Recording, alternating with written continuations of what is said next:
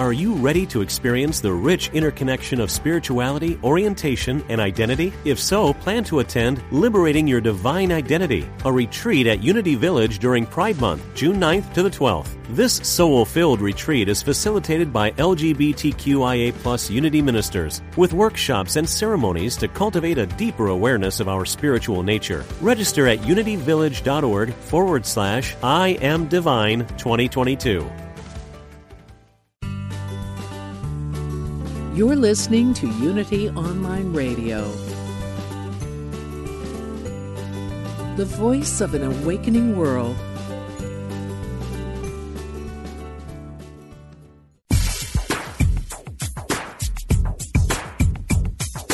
Welcome to World Spirituality, exploring the unity within all cultures and faith traditions, with your host, Reverend Paul John Roach. So, hello and welcome to World Spirituality on the Unity Online Radio Network. I'm, yes, I'm your host, Paul John Roach, coming to you from Fort Worth in Texas on this hot July day.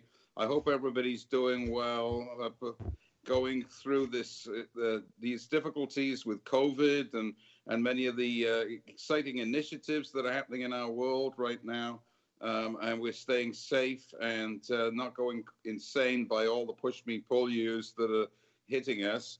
Um, today, I welcome a, a person who's going to show us um, how to, to, live elegantly and uh, powerfully, um, and I think that's really needed right now.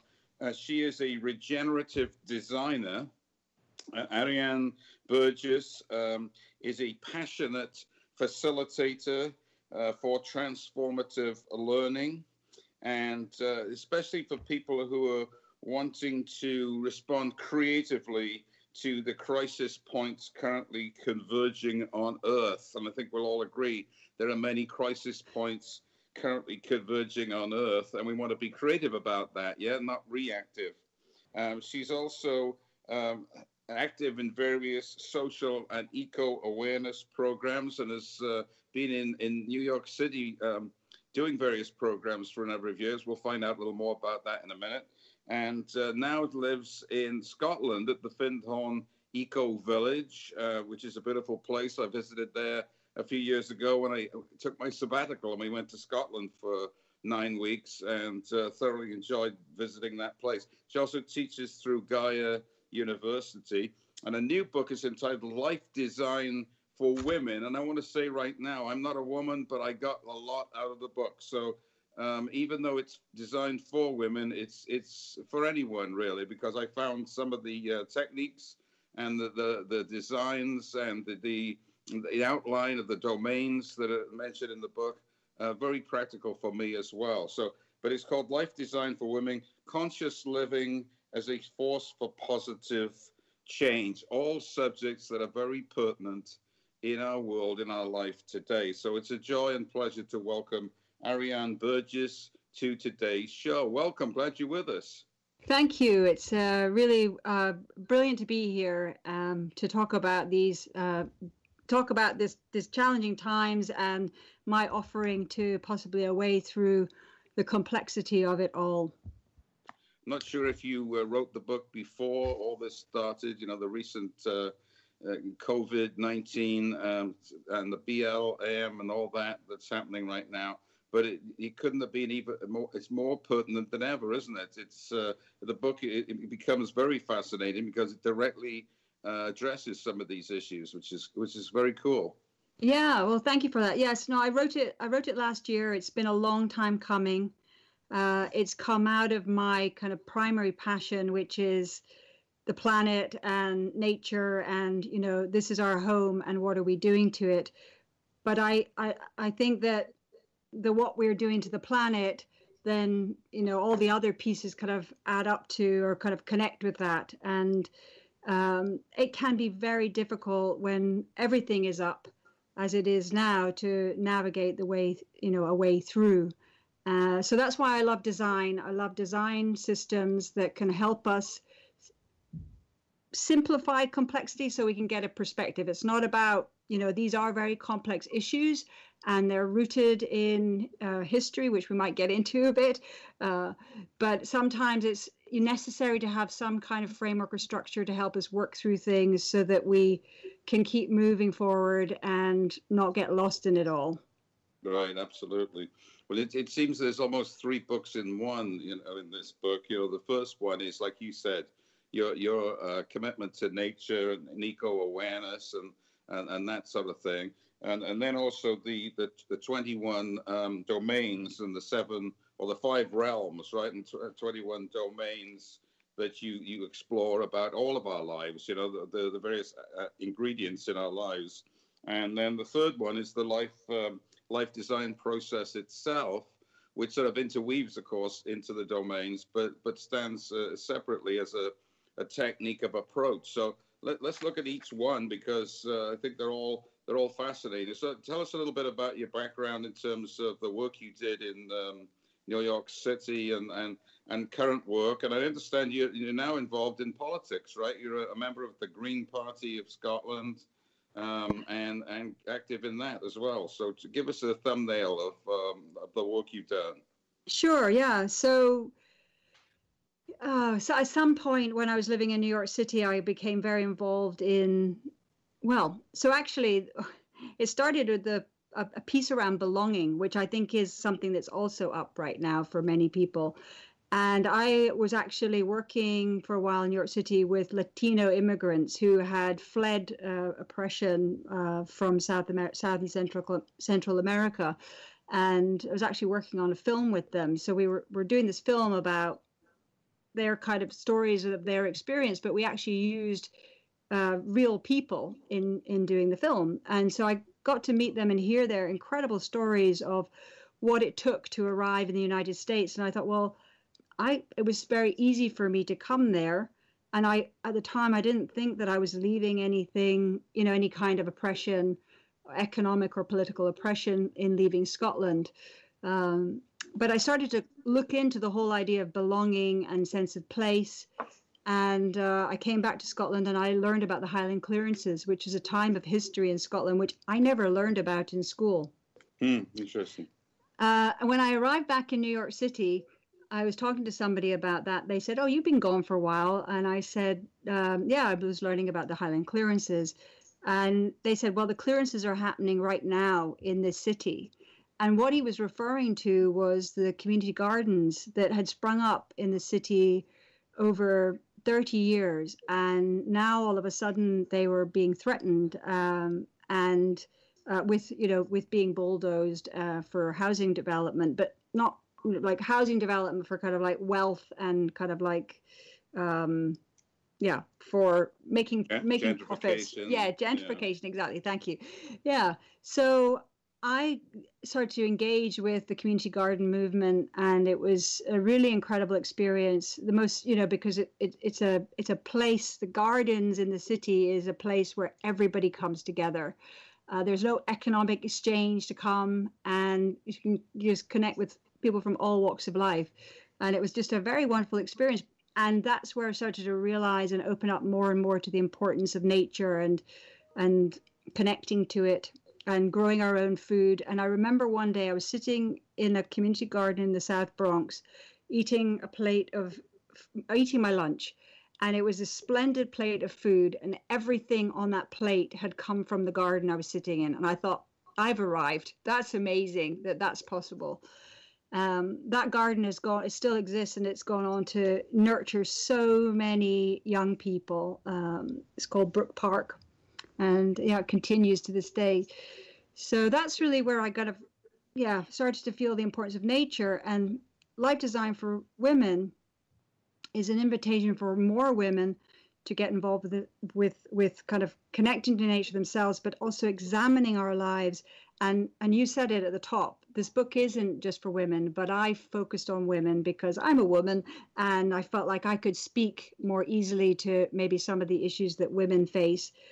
Uh, so it's an invitation to women to engage, but I think we all need to engage in, for me, primarily the, um, you know, what's coming right at us with climate change. It, you know, what, no matter where you, there's lots of you know, climate denying and so on and so forth, no matter where it started, it is with us. I mean, there's not a day that goes by with another report of permafrost melting or temp- of freak temperatures or some freak weather pattern. And if we don't respond to it, there isn't going to be any kind of future on the planet.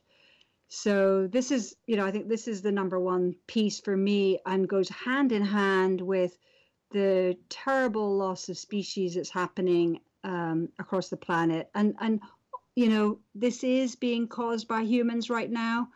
And this is again, you know, life design for women is like, can we look at our lives? What are we willing to, you know, um, change and design differently? I, I was also trying to reach people who are into the kind of whole goal setting thing. And I think that the dominant, I talk about that at the beginning of the book, the kind of dominant worldview is inviting us to be consumers. And that's, you know, almost a religion in a way in, in the United States. Certainly that's what I started to feel when I was living there.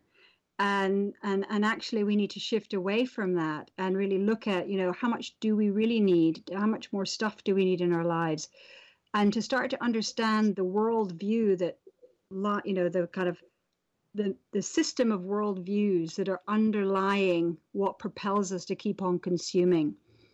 Um, I, I feel like that's a place where we really need to kind of look at that, uh, start to identify our own worth and our own value out with the stuff we have and the amount of money we have, and start to just see each other for our own intrinsic worth of being human or being plants or, or animals, and that we all have a place here on planet Earth.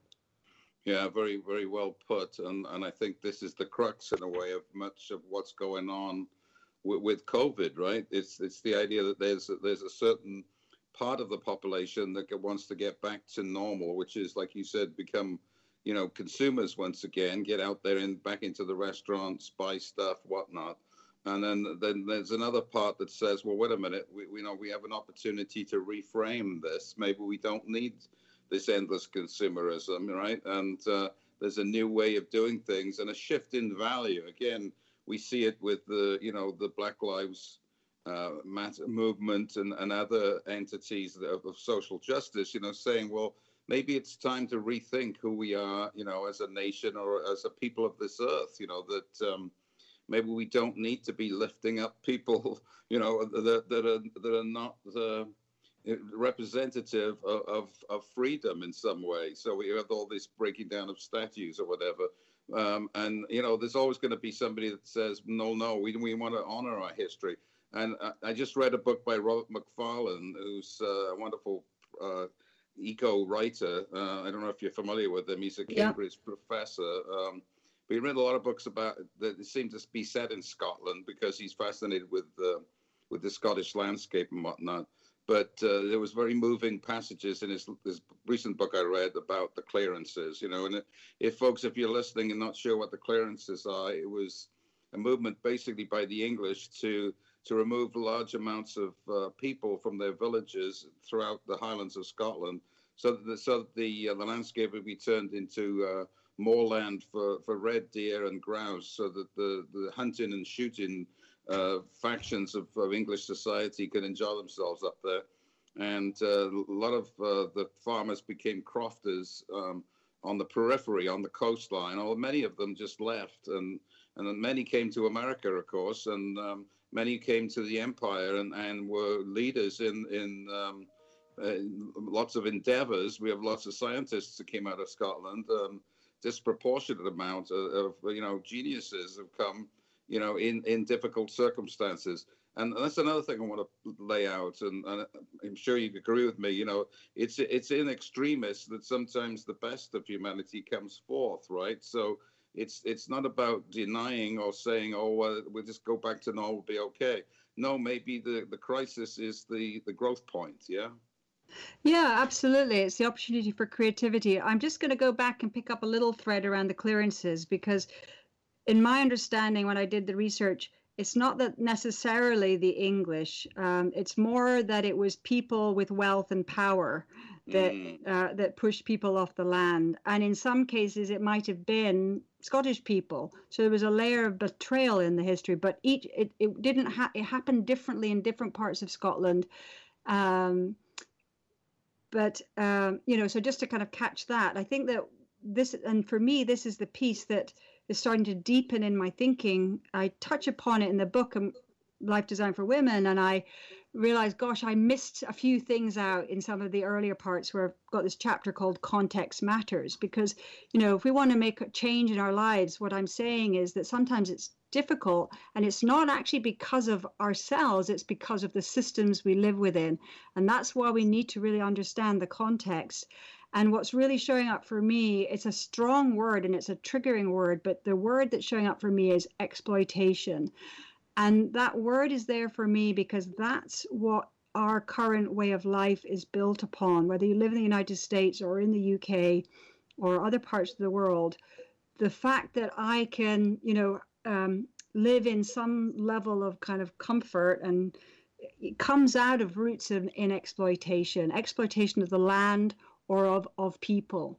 And that's where we need to get really creative because I think it's possible for us to live on this planet together without by and, and, taking exploitation out of the equation.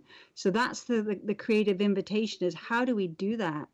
How do we um, you know live in community live well um, eradicate poverty all of these things um, you know the, all of these big crisis points I think it's possible. I think we have the ingenuity. It's like we've been focused on things like sending people to the moon or you know Mars probe, but let's let's look at this planet. Let's look at home. Let's look at this place that there's nowhere else in the universe that has been identified where humans could actually live right now. So this place is so precious, and I think you're right. Coronavirus has given us this moment not all of us, because I am really aware of a lot of people in around the world who are, you know, have just all the healthcare professionals who've been under tremendous amount of pressure, and all the people who are living with COVID and suffering from it. But there are those of us, others of us, who have been given the opportunity to actually say, yeah, we need to be doing something differently. And of course, you know, um, the Black Lives Matter movement that came up, welling up through the middle of this to let us know that absolutely we need to be doing things differently. Right, and it's not about politics. You know, um, we we are uh, a show that comes from a, a you know non-denominational church, and and um, we're we're very careful not to be political, and it, it doesn't have to be about politics, right? Because this this is about um, some deeper issues here that. Uh, we want to gather all people together ultimately you know whichever side of the political spectrum they're at right? It's it's uh it's something for humanity to deal with and, and not to get into partisan uh, politics around it. And i think this is hugely important. As, lo- as long as we choose off into one side or the other you know we miss the point of, of the crisis that we're we're at right? The, if we're going to solve these difficulties with with uh, climate change and and, and, and overpopulation and the other pressures of this world, then we have to come together um, despite our differences of opinion about certain subjects. And, and that's what I'm, you know, hoping that is going to happen is that, that our common humanity will, will shine forth. And what's, that's what I like about the book, I think, is that the book um, talks about values that we all share. You know, it, we all deal with the same uh, truths and verities. We all want to love our kids. We we we all want to live a valuable life in some way, and and that that's that's that transcends uh, you know sectarianism or partisanship. It's it's all about what we what we value with depth, and, and I think the book's good uh, good about that. Is is uh, examining what what do we really what do we really value, you know, um, in our lives. Yeah, Okay, we could go in a few different directions there, but I just want to. I, I do think it is political, and it's really interesting coming back to live in Scotland because I live in a country now where there's actually, I think, five political. I should know that because I am a member of the Green Party, uh, and actually hoping to be elected to, or yeah, intending to be elected to the Scottish Parliament uh, this time next year. If we spoke again, I might be an MSP. But right. um, you know, it's so interesting to come back to Scotland and live in a country where there's more than two political parties. So there's the the nuanced approach. We have um, an aspect of proportional representation here, which means that more perspectives can get a voice in in how things are shaped. And even though we have we have five amazing Green MSPs in the Scottish Parliament right now, uh, six of them. Um, they have actually, just six of them, have been able to influence policy in terms of climate change, in terms of um, in species protection and things like that. Um, so I think there is an element of politics, and I understand why it's important to keep things out of the political realm. And I think that's maybe more so the case in the United States because you have this kind of two party situation that's never um, you know, hasn't really no other parties been able to make a make headway um, there. Right. But there, you know, I think there is there are policies and decisions that are made that actually make it difficult for people to live well in the United States. Right. Well, let's leave it at that because, like I said, I don't want to go stray into the yes. political arena on yeah. on our show because I'm not Absolutely. I'm not allowed I'm not allowed to and um and for, for my, yeah well anyway let's just move moving on. Yes. Um, so uh, how is Findhorn these days? So uh, actually, newsflash, I I've actually um, just recently moved away from it, but not very far away. And I'm still connected and involved in uh, supporting some of their their work. Um, so they, you know, the so Findhorn is also a complex place because it's more than a one place. Um, so there's the Findhorn Foundation, which is the or, organization that runs a lot of amazing spiritual trainings and personal development trainings, and then there's the community, which I would say I was more involved with. And the reason that I went there was because community to me is one of the interventions into what's going on. If we could start to find ways to rebuild community and live well together and share, uh, pool resources, that's going to be one of the key ways through navigating these these challenging times. Because um, what is it? I think uh, if everybody on the planet wanted to live like everyone who's prosperous, as say in the United States, we'd need five planets. I think it is four and a half or five. Uh, right. Uh, so, you know, that's not possible. So that's where I come to the kind of idea of sharing more. So in Findhorn, I'm uh, almost actually even living in the town nearby can be a member of a car share. And that's fantastic. So I don't have to own my own car. And there's about 15 cars shared between 120 people. So, and it's an amazing system. And I think there are models of, of, of car share type systems in the United States. Like, um, I think I used them before I left. But that's just one example of, you know, pooling resources where we don't all need to have one of everything or five of everything. And that, and that's, you know, the book is inviting us to examine the different, as I say, real, realms of our lives. So kind of, um, I started off with invitation to look at um, nature and death as the two, like what I call core realms, like looking at our relationship, how we are with nature and how we are with the idea of our own mortality.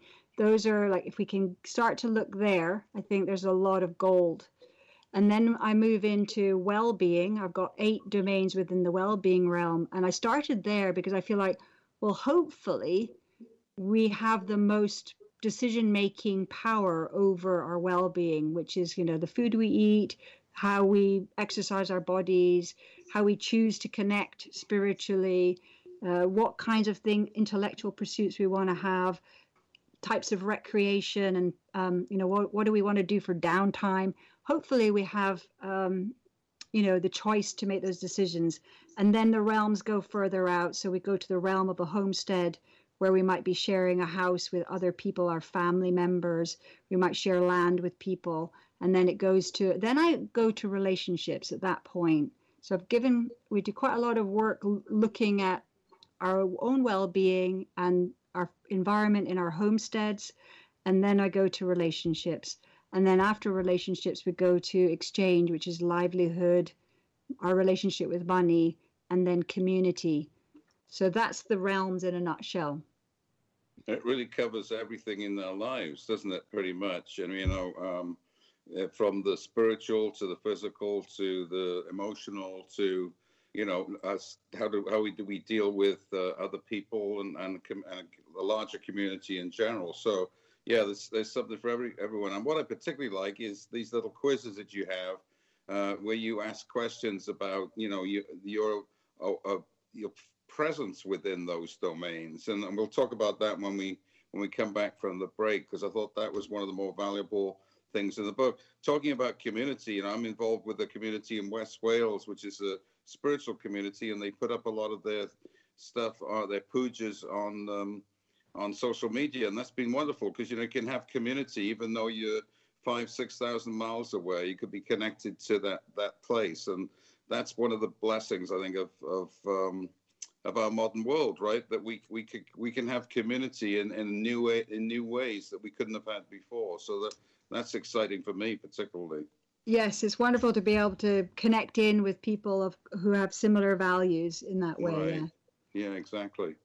Folks, uh, we're with uh, Ariane Burgess. He's written a, a book called Life Design for Women Conscious Living as a Force for Positive Change. When we come back after these uh, messages from Unity, we'll talk about the various um, elements of the, the, do- the realms and the domains here and, and how pertinent they are.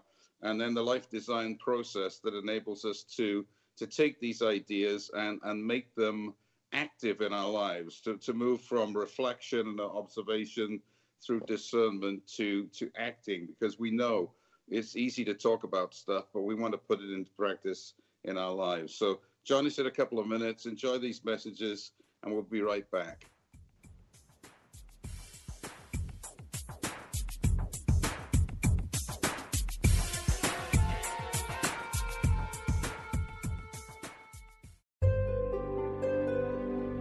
Discover the power within. Unity Online Radio. The voice of an awakening world.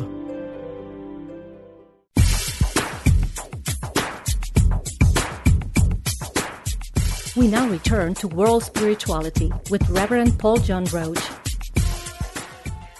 All right, welcome back to today's show. I'm with uh, Ariane Burgess. We're talking about her book, Life Design for Women. Before we jump into the domains, I just want to quickly look at uh, the, the process here, the life design process, to engage each of those domains because um, she invites us uh, to reflect and observe, first of all, um, and and then begin to envision and define and and finally once we've done some gathering and selecting and deciding uh, we act right? So so those are the sort of five areas.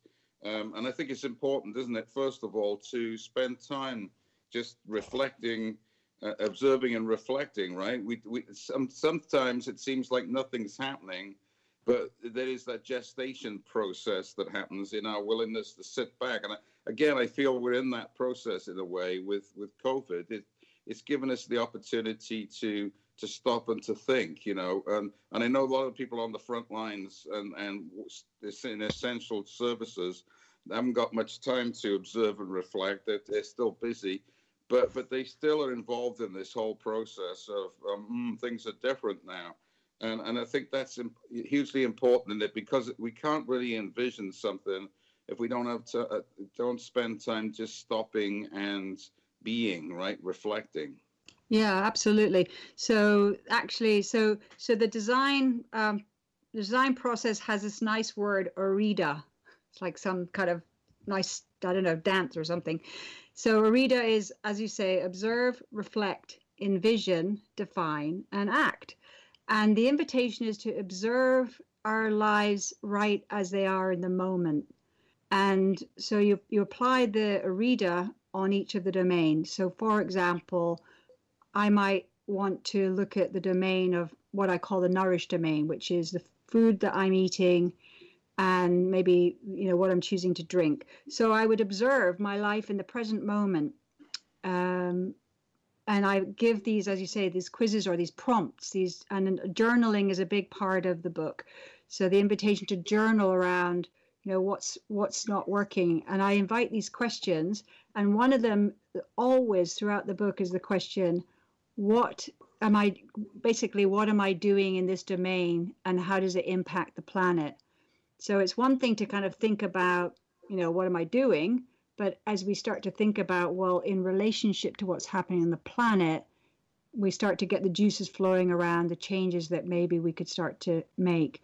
Then the invitation is to reflect. So to reflection for me is yes, we can reflect in the in the present, but reflect on our past. Where did we learn these things about the food we're eating? Like when I stopped eating meat quite some time ago, and my mother, still to this day, she'll say, Where do you get your protein from? and, you know, so the invitation there, you know, and it's, you know, the information has come, you know, that actually you can get a perfect uh, amount of protein from a plant based diet. And um, so, so it's about this kind of like, where do we get these? These, this information that our lives and our values are built upon so, and I think we need to do that work because if we just start to make changes, certainly myself, if I just rush into something and I don't get the underpinning of a change in the worldview and an understanding of like, oh, I got that messaging because of, you know, oh, I've been told I have to get a certain amount of protein and it has to come from meat, for example. So that's the the the reflection bit is kind of going back and thinking finding out where did we get these ideas from our childhood and our family and some and that's not to, you know some of these things we got from childhood and family and school and the the systems we grew up with church some of those are wonderful but it's not you know a, an unexamined life is something that we can no longer afford to have. So then um, after we've done the um, observing of our present and the reflecting in our past then the invitation is now. Aha now we get to envision a future self a future self that is an ally to the planet uh, a future self that is stepping outside of this paradigm of exploitation um, a future self that yeah wants to ensure that there is a future not just for our grandkids, but for seven generations and beyond. So that's the invitation to start getting creative and envisioning how we can show up in those different aspects of our lives. Then, um, after we've envisioned, because there's 21 domains, that's quite a lot of kind of getting lots of ideas um, of possibility. You can't do all of the i wouldn't advise to you know come up with loads of things i'm going to change and then do them all at once because well i don't think that's healthy for anyone's well-being. So define is about making some decisions. I like actually you said discern. I really like that. So we're discerning what is the thing out of all of the domains that we've looked at all the ideas we've come up with which one or two possibly even three am i actually going to act on and then there's a little process in there where you kind of actually hone it down into something that's really tangible that can then be taken uh, into life and the changes start to be made. Right. Excellent. And, and I love the open ended or open hearted as well uh, uh, nature of this, right? That um, it, it, some, some to do lists or some uh, life planning lists you know, are very uh, powerful, but they're they're also kind of rigid in a way. And, and I like that this this is grounded in uh, flexibility. So it, it, it's it's it's open open ended in that sense, right? So and I like that because I'm probably likely to do it if I don't feel confined, right? If if I'm if I'm invited to be expansive with something, and and uh, and so I can see myself working this. Whereas some programs I'll start and then I'll fall by the wayside because I, I find them too, um, I don't know, not rigid so much as um, it's too intently focused, you know, and um, I, I need something a little more. Um, out, I hate the I hate the cliche outside the box, but but uh, the the idea of um, I learn in different ways, and we all learn in different ways. So there, there needs to be flexibility around that. Yeah, it, that's the thing about the design structure. I love design frameworks. I use so I do some land-based projects. I've started a forest garden um, here locally, and so I'll use a, a similar structure, slightly different, but it's got the observation piece in it, and this idea of spending protracted time just watching the landscape. So in a way, we're with the OREDA framework, this life design framework it's an invitation to observe our own internal landscape and also our kind of personal landscape right around us. You know, how have we formed it, and and to start to kind of understand what is the soil that we have started to grow ourselves in, and how do we how do we kind of change the pH of the soil? Because um, that's you know it's like that kind of fundamental place that needs to be changed. So yes the framework is wonderful because it's a framework that has a lot of space within it for you to pull in. So I I focus on written journaling, but somebody could choose to, you know, someone who loves to use a lot of color and make art could actually just, you know, make beautiful artwork of their observations of their life or their of their reflections. So it does have that openness. Um, you you could also even you know maybe people who are listening who like to do shamanic journeying you know you could even do that. So it is open in that way. Yes which which is uh, attractive i think.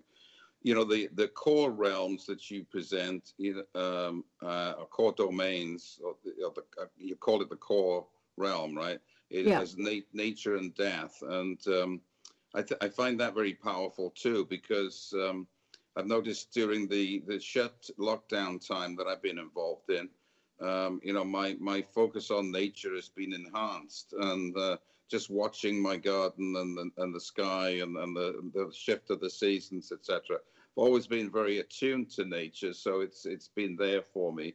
But but I've deepened that process, and it's been very profound the, the, the way that Mother Mother Nature works. Um, and and I love what you have to to ask us, you know, in in the nature quiz because you ask things like, um, you know, what's what's what's north of you, um, what's the local river, and where does it enter the sea? You know, which are the plants that blossom first in the spring?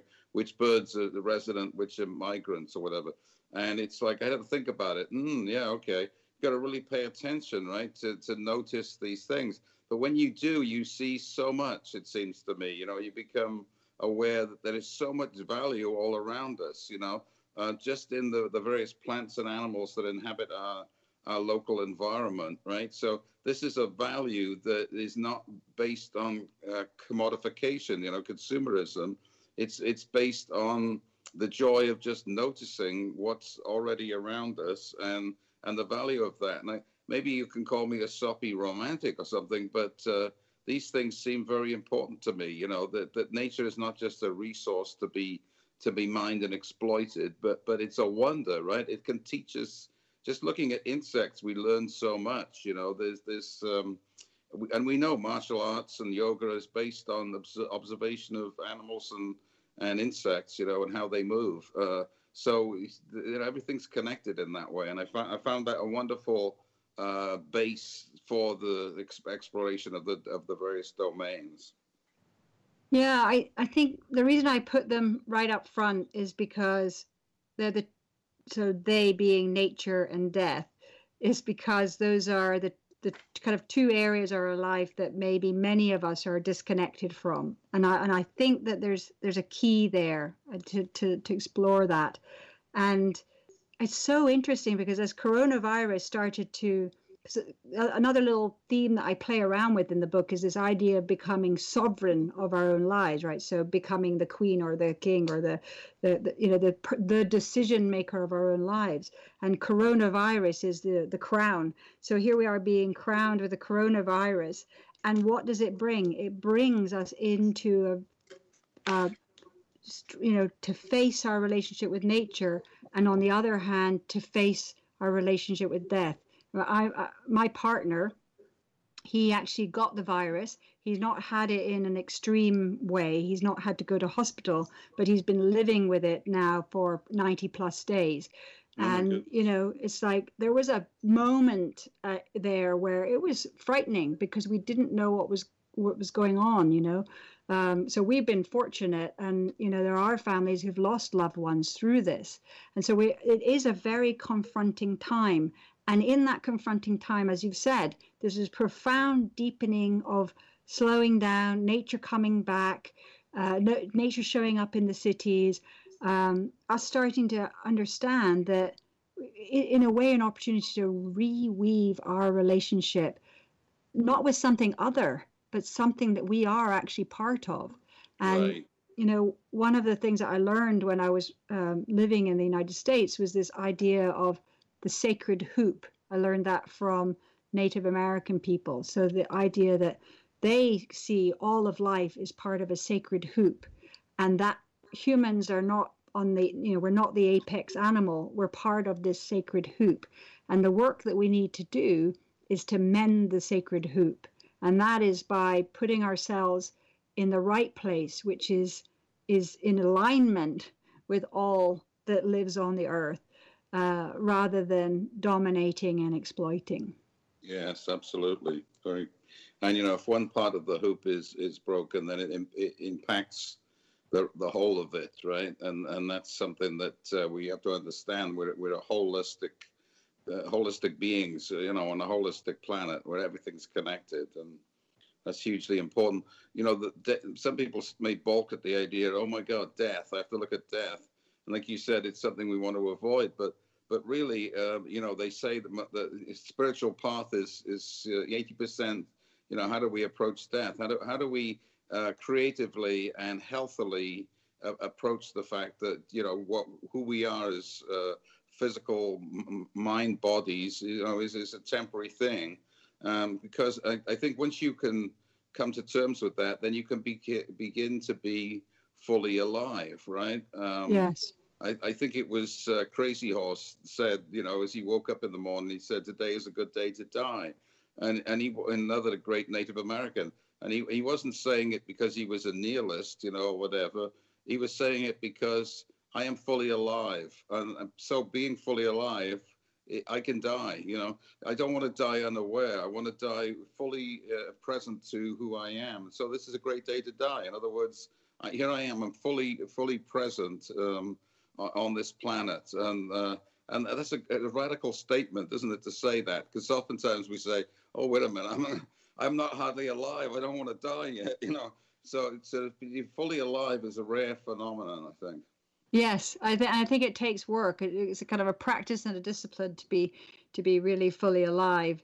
And I and I think that that acknowledging that you know with our birth, the mo- the the kind of only thing that we know about our lives is that it will come to the end. We will leave this physical body at some mm-hmm. point, and we don't know when. That's that's also part of the great mystery. But I do yeah. think looking at it is a is a really important step to coming to to uh, regaining some of our life force you know reclaiming it from that fear or that you know that thing that we don't want to look at. And and, and i guess that is a, a big piece of the book is this invitation to look at all the all the parts of our lives all the you know things that we push off to the side. And through doing that we reclaim our life force from you know what we don't want to look at the relationships that are you know we've got energy tied up in relationships that are challenging challenging us or we've got our life force you know tied up in loads of stuff that we've got that you know is just piling up in some part of our house. So it's a kind of really an invitation to look at that. Because I, I do believe that going forward we need to be uh, as best as we can the energetic vital aspect of ourselves that we can find. And of course, that's going to be different for everyone because we all, you know, have a different approach to that. But I think that you know to navigate what's what's going to you know continue to occur on the planet, and if we really are going to take care of this home, then we need to kind of come alive to to be able to say what he said, to be able to say that today is a good day to die. Right, absolutely. Sh- uh, shifting forward a little bit to there's a chapter on Adorn into the uh, the well-being realm, right?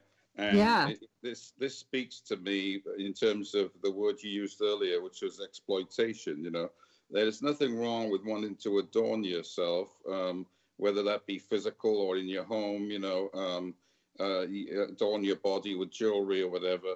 Um, but but it's such a balance, isn't it? Because so often we we do that, and then, then of course this book particularly addresses women, and and we do it not for ourselves necessarily, but to uh, please somebody else or please a, an invisible standard of perfection that uh, we've been in, in, in, trained in, you know, over the over the years, and that's different, isn't it? There's there's a difference between being uh, attractive, you know, it, from that welling up of expression, of creative expression, and, and doing it because we feel we have to fit in or something. And um, I, that that's that's a tough one, I think, especially for women sometimes. Yeah, I, I, I think women have been particularly targeted targeted around you know fashion and having to look a certain way body mm-hmm. body image and all that kind of stuff but i do see i, I actually was just looking at um, a wonderful website uh, this afternoon with lots of images of young men and young women. Um, and and I, I was like what's different about this? None of them were wearing makeup. And it was just like yeah great you know and i think that that's um, you know, people are beginning to wake up and realize they don't need to be primped and plucked and tucked and, you know, um, I think there's, you know, I, I, and of course, I, of course, if you go on Instagram, you will see all of that. But I, my hope is that more people will realize that that's not um, necessary to be valued and to, you know, to be loved and to belong, and that, and that actually, really coming back to our natural selves is uh, again going to be a part of it. I mean, part of the reason I touch on the whole clothing industry uh, in the adorn section is because you throw away clothing the amount of clothing that people the speed with which people are buying clothes and throwing away is is frightening and and what we don't realize i think maybe people don't realize is this interconnectedness that if i buy a shirt or a dress or whatever and wear it once and toss it away. There's so much energy and materials that have gone into and labor that have gone into creating uh, that garment. And then to be used once or to be used for a season, it just that's no longer sustainable. Right. And and, I, I, I, I just want to actually because we're coming to the end, I just want to bring in the piece that you talked. You know, you mentioned that I'm a regenerative designer, so I do want to get this across to people that um, there's a difference that's emerged. We used to talk about sustainability in terms of environmental sustainability. We've got to sustain the planet. Well, the problem with sustainability is that actually we've gone past the peak of so many natural systems. Um, nature's systems are overloaded. Fish is one that's often cited as you know on the verge of collapse, uh, never to you know never to return but climate change is another one, right? We've gone past the boundary, we're pushing past the boundary of a livable temperature on the planet. And all the things that start to happen because the temperature rises, the, the melting of the ice caps and the changing of the, um, the quality of this, the oceans, so on and so forth. So, where we need to go is to become a regenerative culture. We need to all become regenerative designers. And what that means is how do I, as someone who lives on the planet, meet my needs while allowing nature to regenerate her natural systems. So that's that's the kind of like underlying piece in the book is the invitation to start looking at how do we make the changes that mean that the natural systems can actually catch a breath and get a break. And in a way, coronavirus gave that to us to some degree, not enough. It wasn't long enough, but it gave us a little insight into what happens if we just back off and chill out a bit. Well, and you know, I think during April the CO2 emissions uh, lowered by five percent or something like that. You know, as a result of you know cars and and, and other machines not being used so much. And it, it wasn't necessarily the, the airplanes. I think people were surprised by that. It was the sheer amount of, of internal combustion engines that weren't being used at that stage, you know. Yeah. So it, yeah. it, does show you immediate results of you know, us shutting some stuff down, right? And it gives hope for the future because I think you can use those measurements as, um, uh, uh you know, as an influencer on on future decisions. So so that's that's that's important, I think. Yes. Um, yeah. Uh, so we got a few minutes left. What what would you like to share with us that we haven't covered yet? Because we can't cover all the domains, obviously. But uh, is there something you want to leave with our with our listeners? I think the, the the piece around taking the time to slow down and to observe life and to reflect is is one part. Um, to I think also not to get into the guilt is like that's a really tricky bit. And I notice when people start to try to do things to save the planet, which is actually not what we're trying to do here. We're trying to just ensure a future for everything that lives on the planet because the planet will evolve. But so I think that um, yeah, slowing down and taking that time to really to really um, you know give yourself that space to to look at how you want to design your life to go forward is is one part the other piece is I, again, I write about this in the book. To me, it's not just about us making life changes. We can be very powerful actors, but we do also need systems to change. And that is beginning to happen where businesses are changing their business models. Uh, we need more of that. So it's a it's a both and. It's coming at this situation from from both uh, ends of it because I can only do so much by myself, and and collectively we can do more we can make changes but it's like there's only so much recycling and stopping using plastic and things that i can do uh, the systems need to change the way in which things are packaged needs to change the way in which products are made needs to change so that we're actually not polluting rivers to make whatever it is you know make a washing machine or whatever um, you know so that's it's it's the book says start with you or start with me, uh, but it also leads to community. And the next book will be about community and and kind of like larger scale systems changes because I think it's you know it's not we can't just do it all by ourselves. Right. Excellent points. And folks, if you want to get hold of the book, it's it's available in all the usual outlets. Uh, it's called Life Design for Women conscious living as a force for positive change. If people want to get in touch with you, is there a good uh, contact address? Um, probably the best way is that there is a contact link on my website. So my website is arianeburgess.com. That's A R I A N E Burgess.com. All right, and very good. Yeah. Let me tell you about next week's show, and then we can say goodbye to Ariane. Uh, next week, uh, I welcome two other British uh, authors, Lynn Pink, Picknett and uh, Clive Prince, and they're going to discuss their new book. It's entitled "When God Had a Wife." That's a that's a good title. When God Had a Wife, about the fall and rise of the sacred feminine in the Judeo-Christian tradition. We've had many shows talking about the divine feminine, and um, we see it alive and well in Hinduism and, and certain aspects of Buddhism but it's beginning to come back in, in Christianity too, with the Black Madonna and, and other instances of the feminine, which we need because we are both male and female, and so is God, right? So when God had a wife, um, or when God had a husband, maybe it would be an even better one. Um, but anyway, well, right now I want to thank um, Ariane Burgess for being on the show. What a pleasant and wonderful experience it has been. Yeah, it's been an absolute pleasure. Thank you. Yeah. Yeah. Thanks for listening, guys, and we'll talk to you next week. Stay safe. Bye bye now.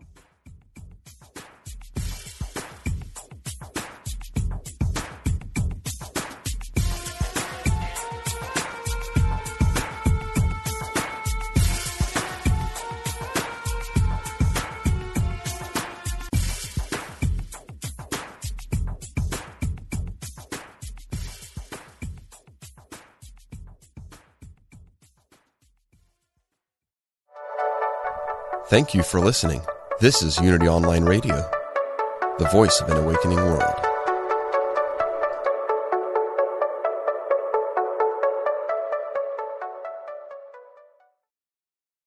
Are you ready to experience the rich interconnection of spirituality, orientation, and identity? If so, plan to attend Liberating Your Divine Identity, a retreat at Unity Village during Pride Month, June 9th to the 12th. This soul filled retreat is facilitated by LGBTQIA Unity ministers with workshops and ceremonies to cultivate a deeper awareness of our spiritual nature. Register at unityvillage.org forward slash I am divine 2022.